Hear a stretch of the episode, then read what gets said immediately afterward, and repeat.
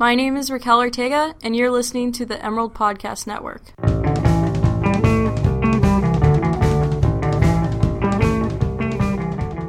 You're listening to the Emerald Podcast Network. I'm Emerson Malone. I'm a podcast editor with the Daily Emerald. And I'm Max Thornberry, an associate news editor with the Daily Emerald. Today, Thursday, March 2nd, the Board of Trustees, the University of Oregon's governing body, will decide whether tuition costs for in state students will increase by 10.6% during a meeting. This is part of a two day board meeting as it will spill into tomorrow. The Emerald will provide live coverage of the board meetings through Twitter and on the Daily Emerald website. The meeting is open to the public and will start at 1:30 p.m. in the Ford Alumni Center, Giustina Ballroom. Follow at Daily Emerald on Twitter for live coverage of the board meetings and visit dailyemerald.com for a recap this evening. So, Max, let's break this down. How much is a 10.6 increase in tuition? What does that look like? So, the 10.6% increase in tuition is for resident students, residents of Oregon. Non resident students will see a 3% increase, but the dollar value of these increases are the same. It's $21 a credit hour or about $945 a year on average. Those rates are not the same for graduate and law students. Grad students are going to see their tuition increase from a range of 0 to 4% based on the program or the college that they're in. In addition to the tuition increase, everyone will also see a new mandatory fee, a technology fee of $50 a term. And what does the technology fee support? So the technology fee supports technology infrastructure on campus, computers, Wi Fi, things of this nature.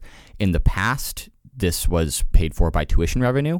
So, depending on how many units you were taking, if you were an in state or out of state student, you were still paying into this. In order to make it more equitable, they are saying that because everyone is using this technology, everyone should be paying equally for it. Now, law students are less equal than the rest of us, I suppose, because they will be paying $75 a term if this increase is passed. Slightly more than what undergrads are going to be paying. Yes, undergrads would be paying $50 a term.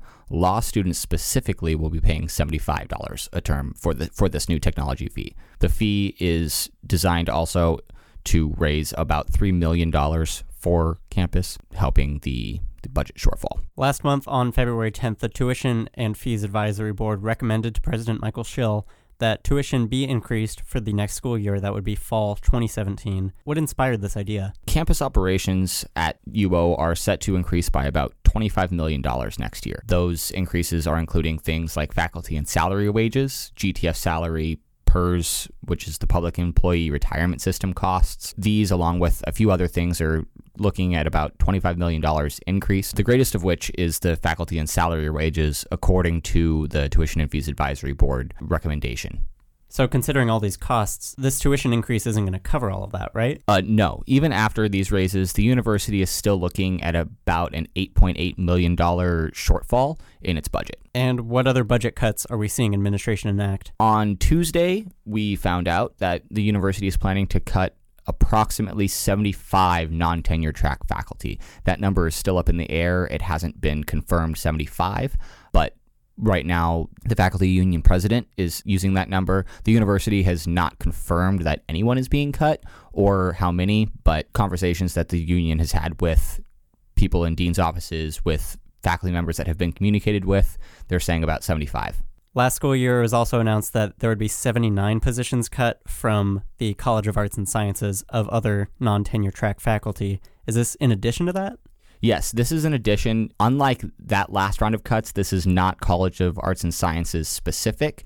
They are talking about cuts from different areas on campus. Because the College of Arts and Sciences is so large, they feel like they are being affected disproportionately, but this is not solely College of Arts and Sciences, but it is in addition to the major cuts we saw last year. So, do we know what school or which departments are going to be affected by this faculty cut? We do know that about 25 positions in the College of Arts and Sciences and College of Education are going to be made, along with 25 additional positions in other areas. We don't have specific areas yet. We just know that they are spread out a range of non tenure track faculty members. It's likely a lot of students are going to be aggravated by this tuition increase. How can they get involved? At noon, 12 o'clock, outside of the Ford Alumni Center, there is going to be a protest. And the goal of this protest is to rally for the rights of students to have an affordable education as well as support campus workers. I talked with uh, Amy Shank, one of the organizers of the protest this afternoon, and she told me that in addition to rallying for students' rights. They are very concerned about how these tuition increases and faculty cuts are affecting people on campus, students as well as faculty members that have been cut, faculty members that are worried about being cut. This afternoon, noon, outside of the Ford Alumni Center, there will be a protest. The Daily Emerald will be there covering it, so come talk to us. Let us know what you think.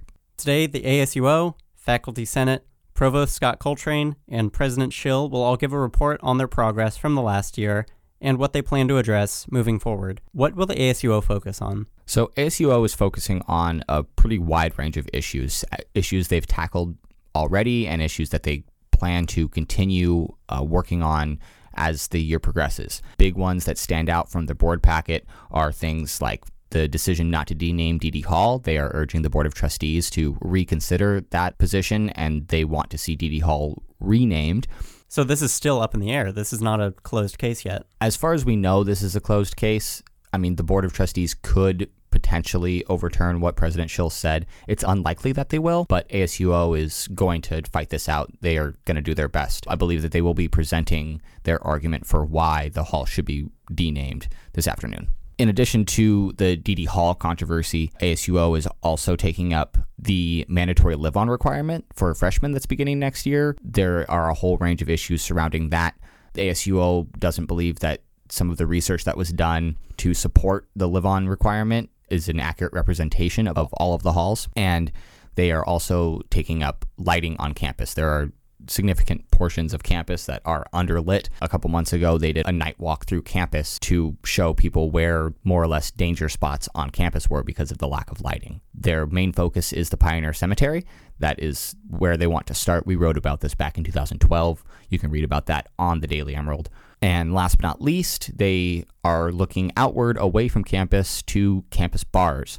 We have seen some select campus bars in the news quite regularly recently and ASUO wants to do something to inspire them to clean up their practices a little bit. So they're working on a ratings program of some sort. We're not sure exactly how this is going to look, but bars that do things like offer free soft drinks to designated drivers or help foot the bill for students to get home safely will receive higher ratings from the ASUO. When we know more about that, we will update the community. Is there a precedent at other universities for a student government to rate campus bars? Apparently, there is. I haven't seen this, but ASUO said in their statement to the board that is available online that this is a practice that is carried out across the country. So they would not be the, the first group to do this, which also means that it is potentially viable solution to some of the issues that we've seen at the popular campus bars. It's also going to be interesting, like if this program takes off, how will students become aware of it? How is it going to be marketed? If this program takes off, ASUO is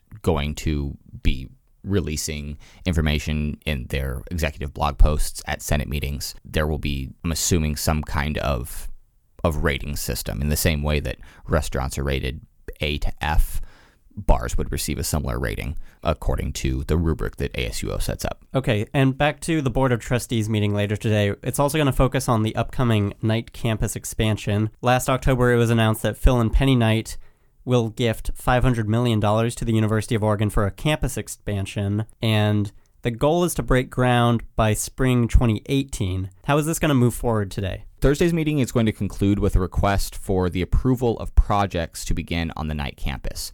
Normally, a project can't begin until the board approves it. The board will receive a full outline of the project in September 2017, but in order for this project to stay on track to break ground in spring 2018, projects need to start before then. So the Finance and Facilities Committee is requesting pre approval of some work on the campus that will cost around $6 million.